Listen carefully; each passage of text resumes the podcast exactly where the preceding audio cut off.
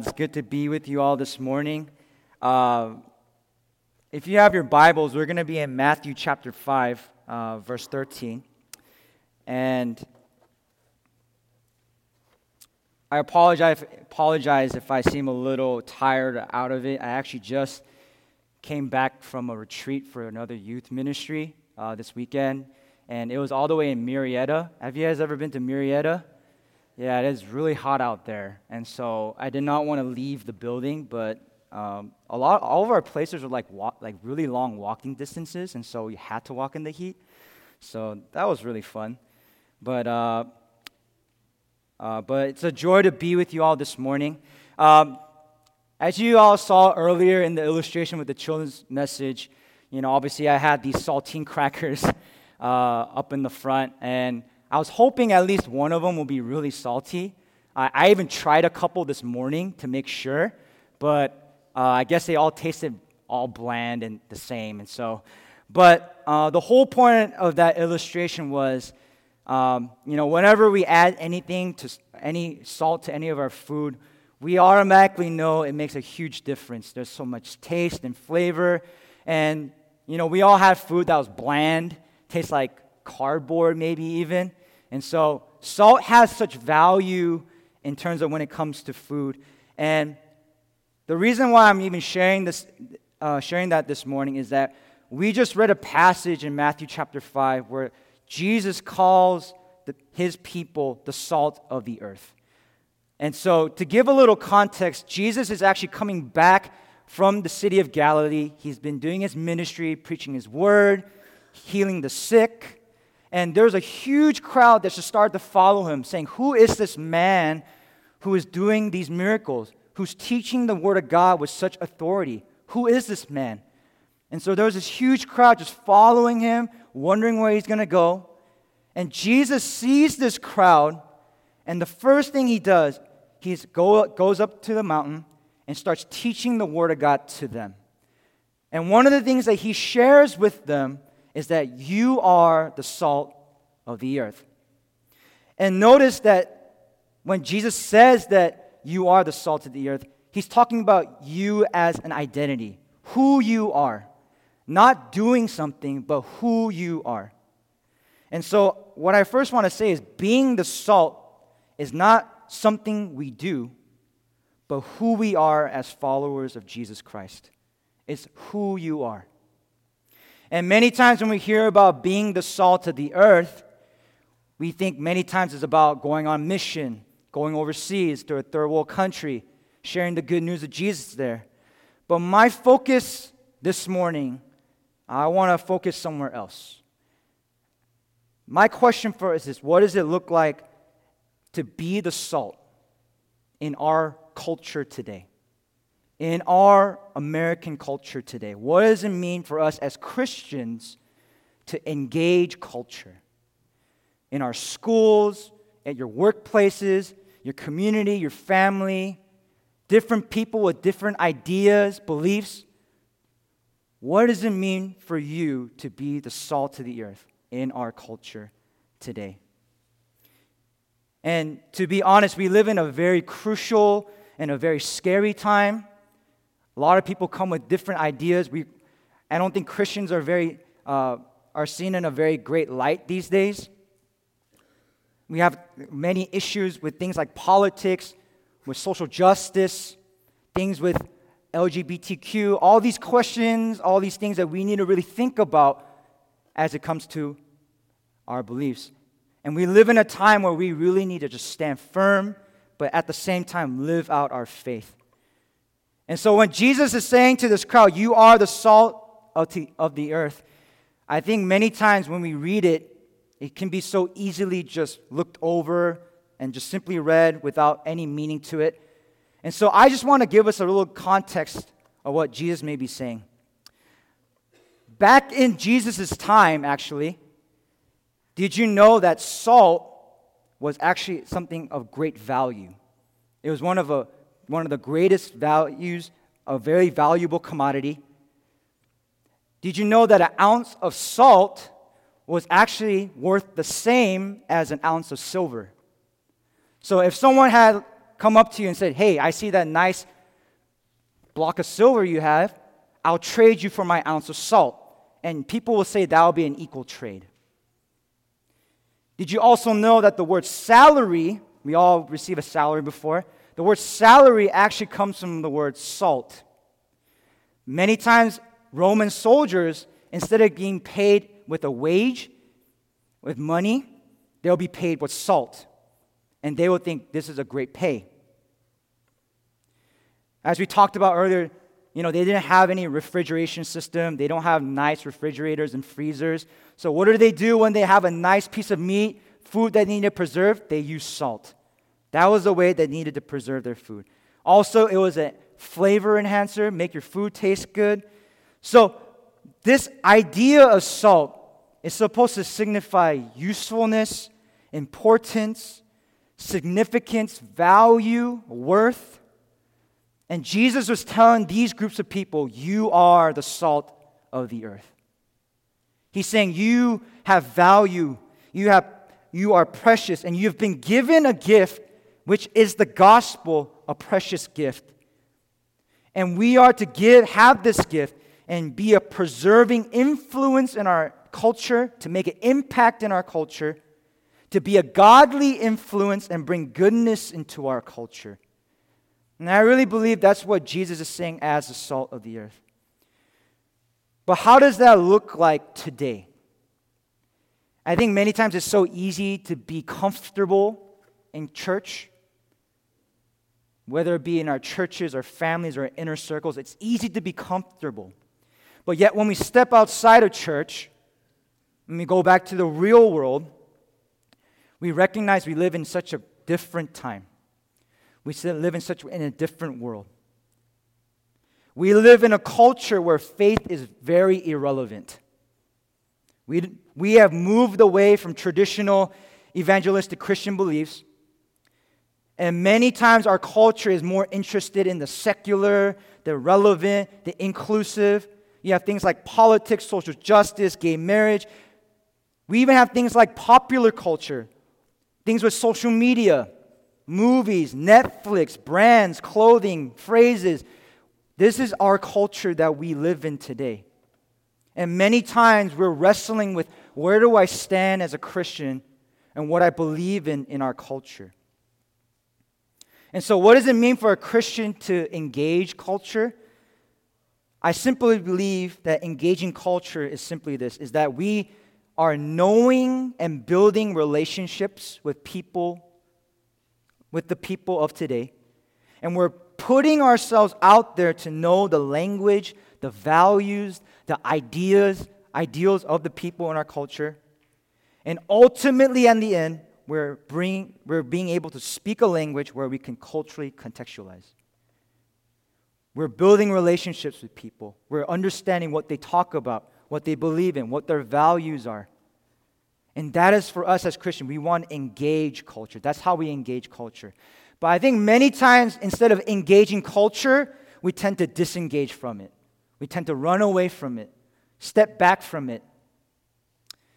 And so I kind of want to illustrate it this way. Um, I know we're like a little older. I actually gave this, uh, shared this with the students once, but I just want to get a show of hands. How many of us actually know what a meme is? Yes. Oh, okay, not that bad. Okay, you guys know what, uh, all the young people. Okay. Well, for all those who don't know what a meme is, a meme is actually like a humorous quote or an image. Uh, it's kind of like on the internet, kind of shares like funny quotes and images. And so I was actually on uh, the internet and I was watching this video called Dank Christian Memes. And I was like, I want to see what people talk about Christian humor and whatnot. And so I was looking at it and I thought some of them were kind of hilarious. And so I thought I'd show you some this morning. And so if we can get that on the screen, uh, there's one. It says, I have a plan for your life and what it feels like. And we're probably one of those kids just like on a roller coaster, kind of freaking out, like, what's going on, right? And, but we know God has a plan, but it's, it's like, a, like a roller coaster ride. We have one more, and it says, when you've only been dating for two years, six months, and 27 days, and she, she tries to hug you. Be gone, unholy demon. In the name of our Lord, thou shalt not tempt me. right? It's kind of a, very silly. We kind of laugh at that. Um, and I was laughing at that. But the f- interesting thing was, is when I was reading and wa- reading these memes, especially this last one we talked about, just be gone. I think even though we find it funny, I think a lot of times in our culture, that's how people see Christians. That Christians are a group, a clique that just divides itself and separates itself from everything that's unholy. Unholy, I'm out of here. I'm going to step away, be away from all those things. I don't want anything to do with you. And we tend to make this secular and sacred divide. We, we pick what's good, what's bad, what's unholy and holy, what's good for us. And I think many times, too, those who want to find faith, who want to learn more about Jesus, when they come to church, they just think, man, I just don't feel like I really fit in because I just don't, I feel like there's like this separation from people. Like, people just don't want to deal with me because of where I come from. So instead of engaging culture, we isolate ourselves, we reject culture, we want no part of it, we stay away. And what we do is we create a bubble in a place where it just becomes so comfortable. Being with people like you and me, where we're just comfortable and where everything's okay. But if you read in verse 13, Jesus says, If salt has lost its taste, how shall its saltiness be restored? It is no longer good for anything except to be thrown out and trampled under people's feet. So Jesus is saying salt without taste is useless.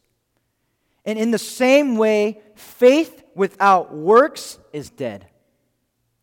It's so easy for us to say we're Christians, we love you, we welcome you, yet at the same time, we don't show that through our actions.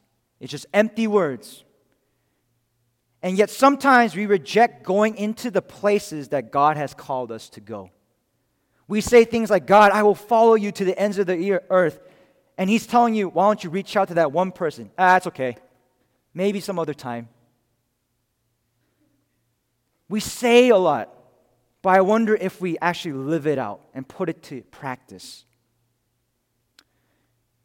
Uh, a quote I want to read for us is that it says, rejecting then means cutting ourselves off from the contact with the people we, who need to hear about Jesus. When we reject, we're cutting ourselves off from contact with the people who need to hear about Jesus, who need to know about Jesus, who need to feel the love and be shown the love of Jesus. We cut ourselves off. And I wonder is that the call for us as the salt of the earth? Is that really the call that Jesus gives us? And I think one of the practical things that we as Christians really do poorly in our culture is simply learning to have a conversation. We really stink at having a conversation outside of church. We, when we meet people outside in culture, we focus more on converting people, speaking Christianese, right? As soon as some idea that's different from ours comes up, our guard gets up, we get defensive and start trying to argue. And we forget that it's not really about converting, it's about building relationships, lasting relationships, so that through them we can show them the love of Jesus Christ. And so, my thing is, we need to talk to people. Talk to people within culture. Talk to people who don't have the same beliefs as you, who have different ideals. Talk to them. Be interested in what they talk about. Be interested in their desires, their values, and ideas. This is what it means to walk as a salt. We need to engage culture in this way. And I think the main reason why we don't want to engage culture is because we ourselves are very scared. It's very terrifying to engage culture. It makes us feel uncomfortable.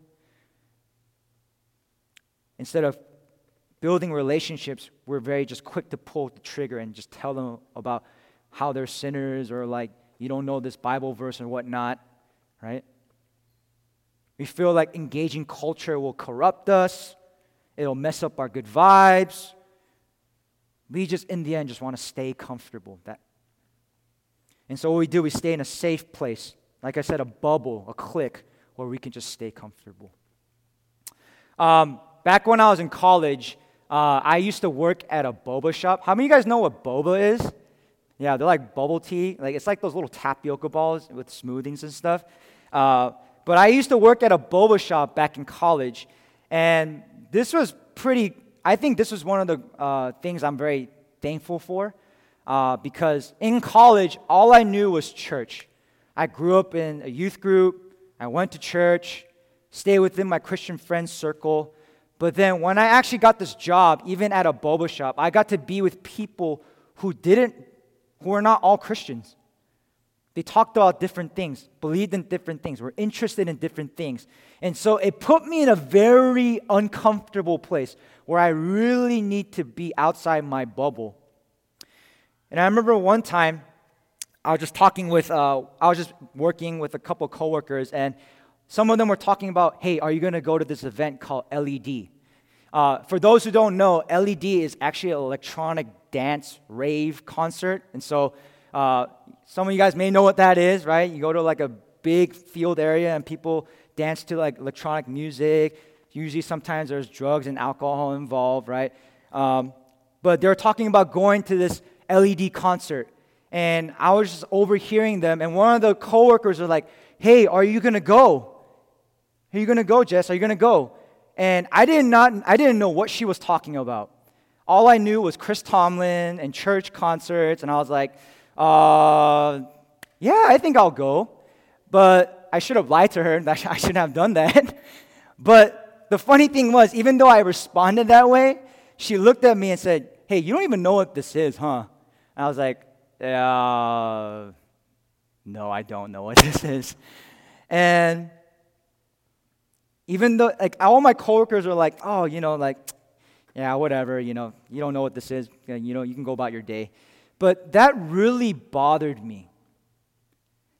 The, I remember just thinking about that conversation on the way home. Why did this bother me so much? And I realized is that if I called to live for Jesus, show the love of Jesus, share the love of Jesus, share his word, how am I supposed to do that when I don't know my audience? I don't know the people I'm trying to build relationships with. And sometimes I realize, man, am I myself just very ignorant just to be safe myself and not really engage where people are? And so my question, I have a my question sometimes I thought is how are we to make an impact in the world if we don't know the world we live in? How can we say we're going to make an impact in the world yet we don't know the world we live in. Again, what use is salt if we don't use it? How can there be an impact if there's no use? Salt in itself is good, but if it's not put to use, it's useless. It's like saying, You're telling me, hey, I want to show you a good song. I've been listening to this awesome song. I want to share with you this good song. And I'm like, Okay, and then you turn it on, and right after you press mute. And then you ask me, How was it? And I'm like, I didn't hear anything. I didn't know what you're talking about. That's kind of sim- kind of similarly what this is. And so, what do we do now? How do we engage culture? And so, if you have your Bibles, we actually read in Mark chapter 2. We're going to be in Mark chapter 2. And I believe this is kind of a practical illustration of how Jesus engaged culture. How did Jesus engage culture? And I'm going to read this for us, verse 15. And as he reclined at table in his house, many tax collectors and sinners were reclining with Jesus and his disciples, for there were many who followed him. So, back in the day, if you were to be invited to a dinner, that was a very special occasion. If you are a guest of honor, people wanted to appreciate you, show you kindness, they thought you were somebody. And who do we see that Jesus is eating with?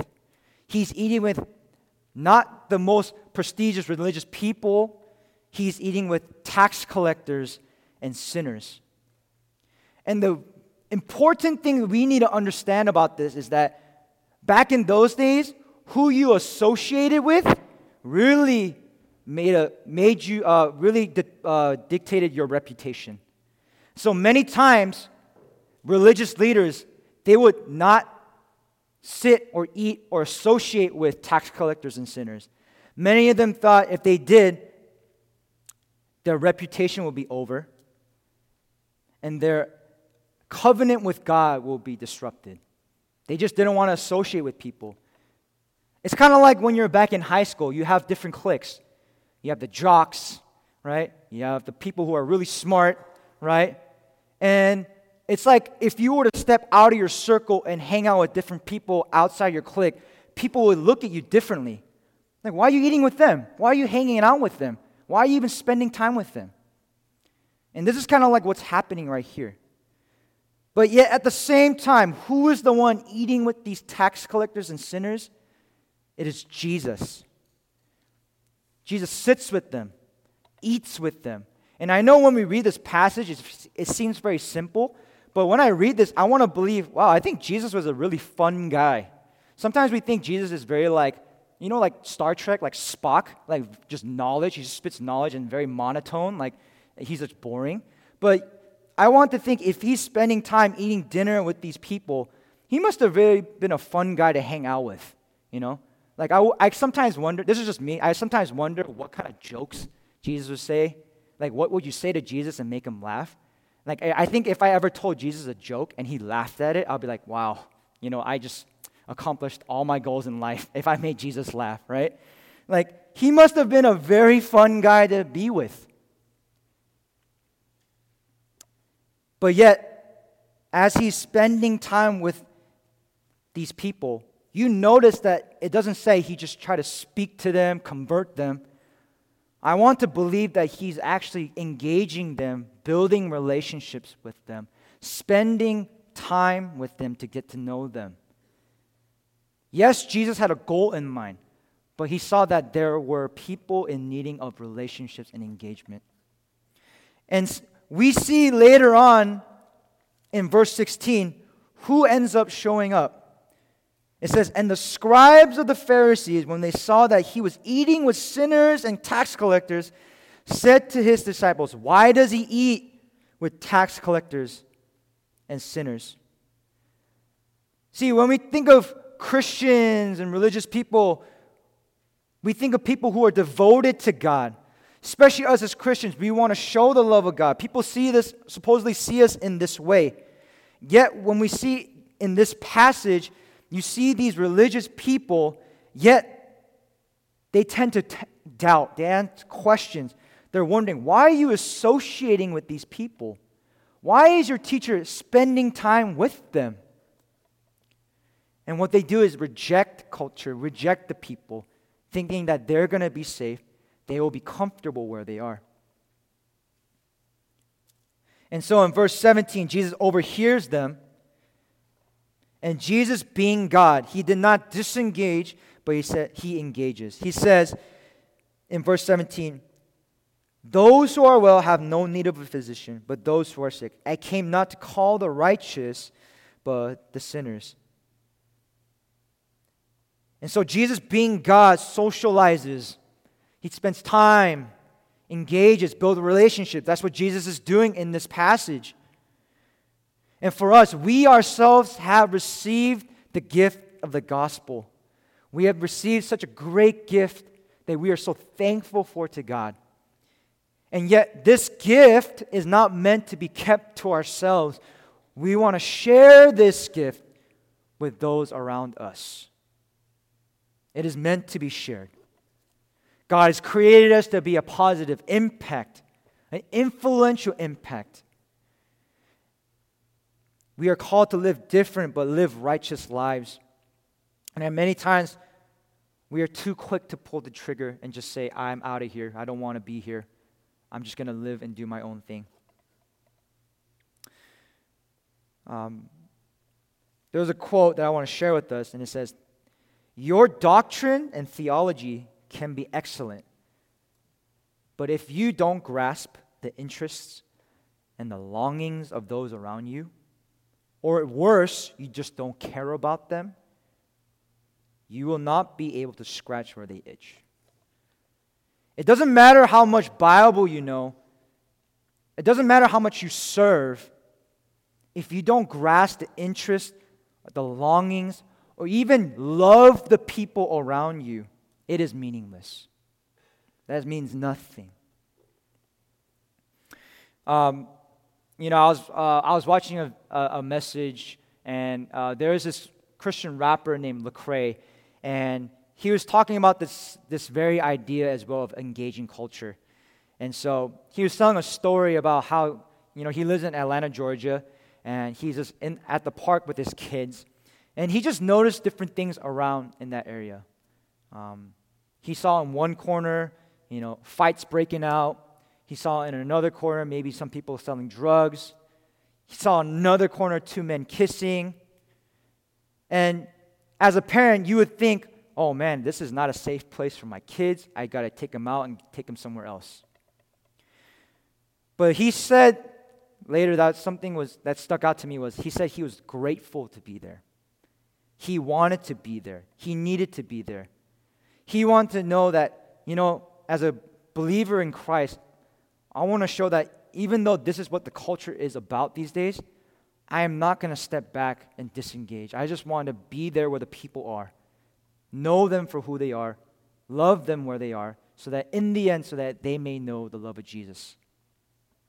And so, my some of the I have some questions for us to really, uh, I want us to ask ourselves is, what do people talk about today? What are some things we talk about or discuss in our culture? What do people listen to today? What are some issues or current events that are going on in our world today? And at the same time, as Christians, what is our stance on certain issues, certain beliefs? How do we hold to God's word and yet engage culture in a loving way? And it's not, it's just more than voicing our discuss, uh, discomforts, but it's more about how we can engage and build relationships with those around us.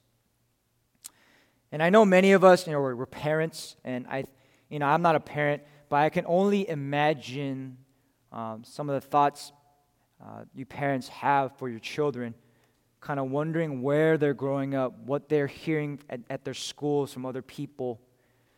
And it's a very daunting task almost uh, to really be able to sh- keep them and really share with them uh, in their faith.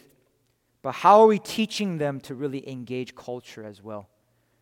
Not just teaching them the Word of God so that they can just be in their own bubbles as Christians, but how are they using their faith and utilizing their faith to really engage where they are?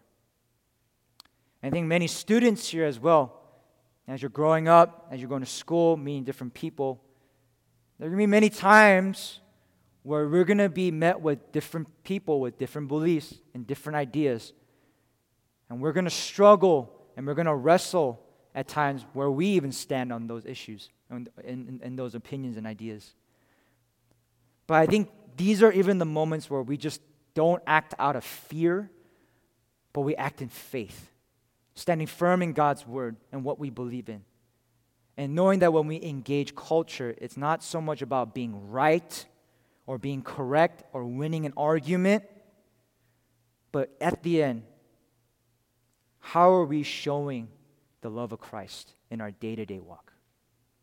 And so that is my challenge for uh, all of us. How are we, as you leave this building, when you go outside of church, when you go back to work, meet with different people, how are we engaging culture today? What is going on in our culture, and how are we engaging culture today for ourselves? And that is my challenge for us as we close. Let's pray. Father God, we thank you so much for your word. And God, we recognize many times in our lives There's a lot of fear and discomfort when it comes to engaging our culture. We see what's going on in our world, we see what's happening. And many times when we see these things, when we hear about these things, read about these things, we get very fearful, get very afraid. And sometimes our response at, is to just disengage and run away and just be somewhere safe. Lord Jesus, we just ask that you give us encouragement, give us strength, give us boldness and courage to really step outside of our comfort zones, to really engage our culture, to know what the people are talking about, what they believe in, what they think. Building relationships that, in the end, where we can really show the love of Jesus in our day to day walk. Help us to not be afraid. Give us courage. Give us encouragement. And God, we know that all these things that we do for you is not for ourselves, but we do this for your glory. And Lord, we thank you so much for your word. We thank you for this time. And we pray this all in your Son's precious name. Amen.